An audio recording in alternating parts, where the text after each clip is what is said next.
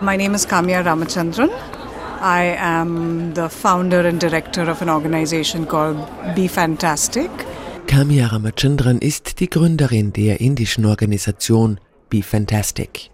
Eine Plattform, die Technologie und Kreativität vereint, um Lösungsansätze für gesellschaftliche Probleme wie Jugendarbeitslosigkeit oder Diskriminierung zu erarbeiten. Ein Vorhaben, aus dem in diesem Jahr ein Festival namens Future Fantastic entstand. Yeah, so Be Fantastic actually comes from that desperate want. Der Name ist dem Wunsch entsprungen, zusammen an einer positiven und erstrebenswerten Zukunft zu arbeiten. Künstlerinnen und Künstler haben die Vorstellungskraft, diese Zukunft zu skizzieren. Mit dieser Vorstellung können wir sie gemeinsam Wirklichkeit werden lassen. Über KI-Kunst und interaktive Erlebnisse will Future Fantastic eine neue Perspektive auf ein globales Problem bieten, das in Indien besonders dringlich ist: die Auswirkungen des Klimawandels. This year, that is the first AI and Art Festival that addressed the theme of climate change in India.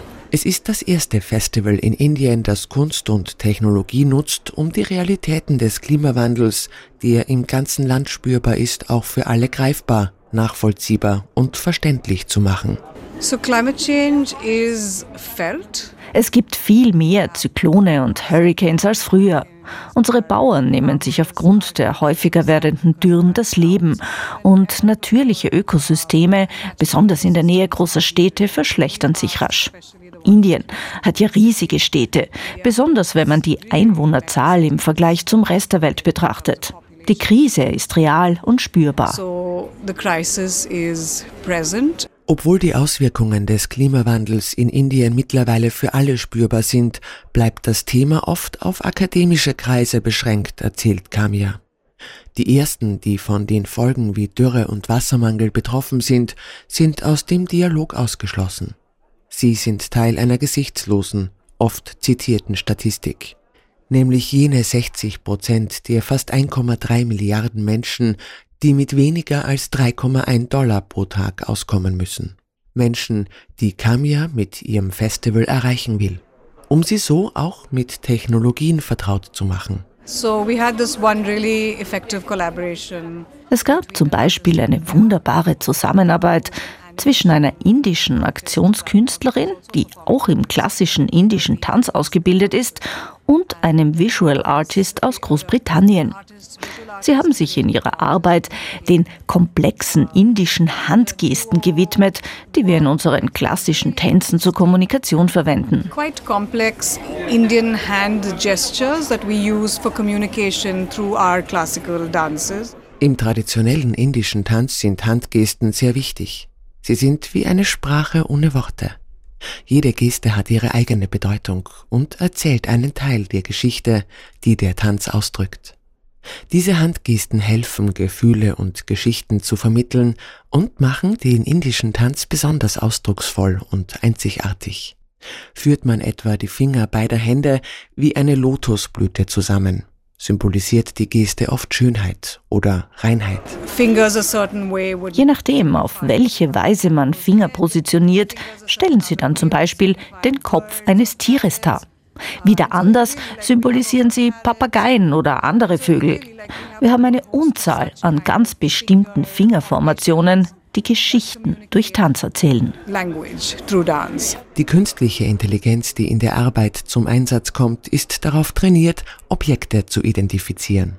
Normalerweise kommt diese Computer Vision, wie das Verfahren auch genannt wird, bei selbstfahrenden Autos oder in der medizinischen Bildanalyse zum Einsatz. Statt Röntgenbilder oder Verkehrsschilder konnte das System am Future Fantastic Festival die Ästhetik der Kommunikation und Symbolik der indischen Handbewegungen zuordnen. So haben kleine Kinder versucht, ihre Hände zu benutzen und diese interessanten Handformationen zu lernen. Und ihre Augen leuchteten auf, weil der Computer plötzlich verstand, was sie zu kommunizieren versuchten. Und ein großes, lautes, ätherisches, audiovisuelles Erlebnis bot, das ihnen vom Klimawandel erzählte. Ich denke, Das ist eines meiner Lieblingsprojekte, das nicht nur Inderinnen und Inder zusammenbrachte. Es war eine wunderschöne Zusammenarbeit zwischen Künstlern in Indien und im Ausland und einem Publikum, das über Alters- oder kulturelle Grenzen hinausging. Beyond age or cultural background. Mit dem Erfolg ihres Festivals in Indien im Rücken plant Kamya Ramachandran inzwischen, das Ereignis auch nach Singapur zu bringen. Wenn alles gut geht, wird dort nächstes Jahr ebenfalls ein Future Fantastic Festival stattfinden, um das Bewusstsein für den Klimawandel in einer weiteren Region zu stärken und globale Lösungen zu fördern. Auf der anderen Seite des Spektrums, fest verwurzelt in Tradition und praktischer Anwendung, steht der sogenannte Wassermann von Indien. I am Rajendra Singh. I am working in the desert area of India in Rajasthan. Water Conservation. Rajendra Singh hat sein Leben der Erhaltung von Gewässern gewidmet. Als Bewohner des Bezirks Alwar im Wüstenstaat Rajasthan kennt er die Folgen des Klimawandels, allem voran die drohende Wasserkrise besser als viele andere im Land. Und seit fast 40 Jahren arbeitet er in den Wüstenregionen Indiens an der Wiederbelebung antiker Regenwassersammelsysteme. You know, every person have the equal responsibility for this planet. Jeder Mensch trägt dieselbe Verantwortung für unseren Planeten.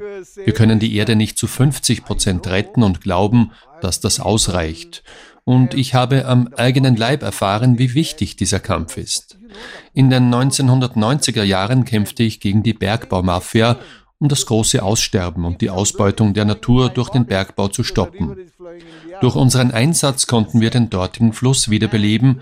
Er war bereits ausgetrocknet und tot, aber schlussendlich konnten wir das Blatt wenden und der Fluss führt wieder Wasser. Das hat dazu geführt, dass sich auch wieder Menschen angesiedelt haben. Durch die Landwirtschaft kehrte das Grün zurück. Es wurde wieder mehr CO2 aus der Atmosphäre aufgenommen, was dem Kampf gegen den Klimawandel zugutekommt. Mittlerweile herrschen dort angenehme Temperaturen und wir genießen den guten Regen. Dieser Kampf gegen die Ausbeutung der Natur und ausbeuterische Technologien ist entscheidend. Es geht darum zu erkennen, dass der menschliche Körper und der Körper unseres Planeten eins sind. Wie Blut durch unseren Körper fließt, so fließen Flüsse durch die Erde. Diese Verbindung ist fundamental und wir müssen sie schützen. Als Wächter unserer Erde liegt es an uns, für den Schutz der Natur und ihrer Vielfalt einzustehen. I fight always against the exploitation of the nature. Der ausgebildete Ayurveda-Mediziner begann seine Karriere in den 1980er Jahren als Staatsbediensteter im Bildungsministerium in Jaipur, Rajasthan.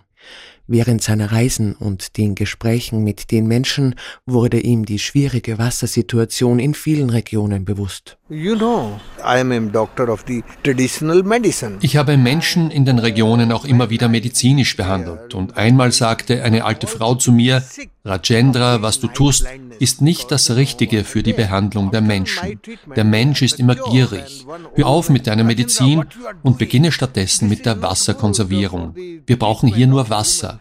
Wenn du es schaffst, hier Wasserkonservierung zu betreiben, werden die Menschen zurückkehren, Landwirtschaft betreiben, die Gegend begrünen und es wird wieder guter Regen kommen. Die Worte halten nach. 1984 hängte Singh seinen Regierungsjob an den Nagel, um sich der Wasserkonservierung zu widmen. Eine seiner ersten Erkenntnisse war, dass Bohrbrunnen, die den traditionellen Johad abgelöst hatten, dazu führten, dass der Grundwasserspiegel sinkt. Ein Johad sammelt hingegen Regenwasser und sorgt dafür, dass der Grundwasserspiegel aufgefüllt wird. Wie Johads errichtet werden, wo man sie baut, wie sie funktionieren, war allerdings ein Wissen, das im Laufe der Zeit in Vergessenheit geraten war. Es brauchte einige Reisen und noch mehr Gespräche, bis Singh in Rajasthan, der großen Wüste Indiens, auf jemanden traf, der ihm die Grundlagen beibrachte. Er lehrte mich das unterirdische Wesen von Aquiferen. Mein Wissen stammt vom indigenen Wissenssystem. Zuerst lernte ich die Geowissenschaften, wie man die Eigenschaften der unterirdischen Aquifere versteht. Dann lernte ich die Oberflächentechnik.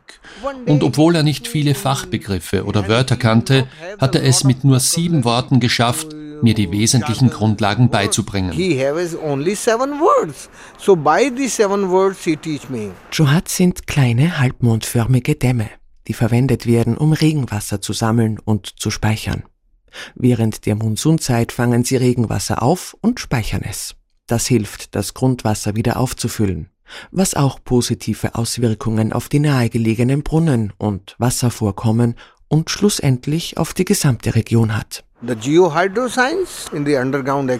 Mein Hydrologieunterricht war praxisorientiert. Ich wurde zu einem Brunnen gebracht und gefragt, was ich sehe. Ich sagte, das ist ein vertikaler, begrenzter Bruch, und er lehrte mich den Umgang mit diesem Bruch, welche Arten von Bäumen es hier gibt und wie sie die Wurzelsysteme und das Wasser verbinden. Ausgestattet mit dem gelernten Wissen zog Rajendra Singh von Dorf zu Dorf, um verfallene Johads zu reparieren oder neue zu bauen. Menschen nannten ihn fortan den Wassermann von Indien. Alleine in den Regionen Alwar und Rajasthan hat er in über 650 Dörfern mehr als 3000 Johads errichtet. Daneben führt er Kampagnen zur Rettung des Flusses Ganges und gegen den Bau großer Staudämme. Für sein Engagement wurde er 2015 auch mit dem Stockholmer Wasserpreis, der auch als Nobelpreis für Wasser bekannt ist, ausgezeichnet.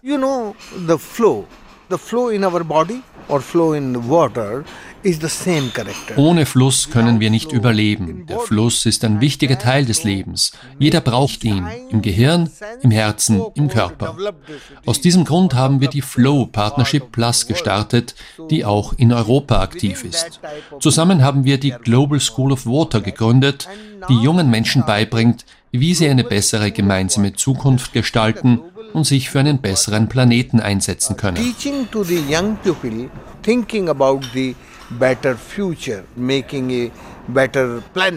Denn wenn es um eine gemeinsame Zukunft geht, reicht es nicht, nur an technologische Lösungen oder sogenannte Smart Cities zu denken, betont Singh. Technische Lösungen können für ihn wertvolle Instrumente für eine gelungene Umsetzung darstellen. Dafür braucht es aber das Verständnis, dass Menschen nur im Einklang mit der Natur und ihren Regeln existieren können. Wissen Sie, Mahatma Gandhi war jemand, der großen Respekt vor der Natur hatte. Er glaubte, dass die Natur die Bedürfnisse aller erfüllen kann, aber nicht die Gier eines Einzelnen. Dies ist wirklich ein Teil der Lösung, die Mahatma Gandhi der Welt gab. Das ist freilich ein schwieriger Weg und nicht alle Menschen können ihm folgen. Ich versuche ihn aber zu gehen. Ich nutze niemals Technologien, die die Natur ausbeuten. Ich verwende Technologien und Ingenieurskunst, die mit der Natur im Einklang sind und Respekt vor der Natur haben.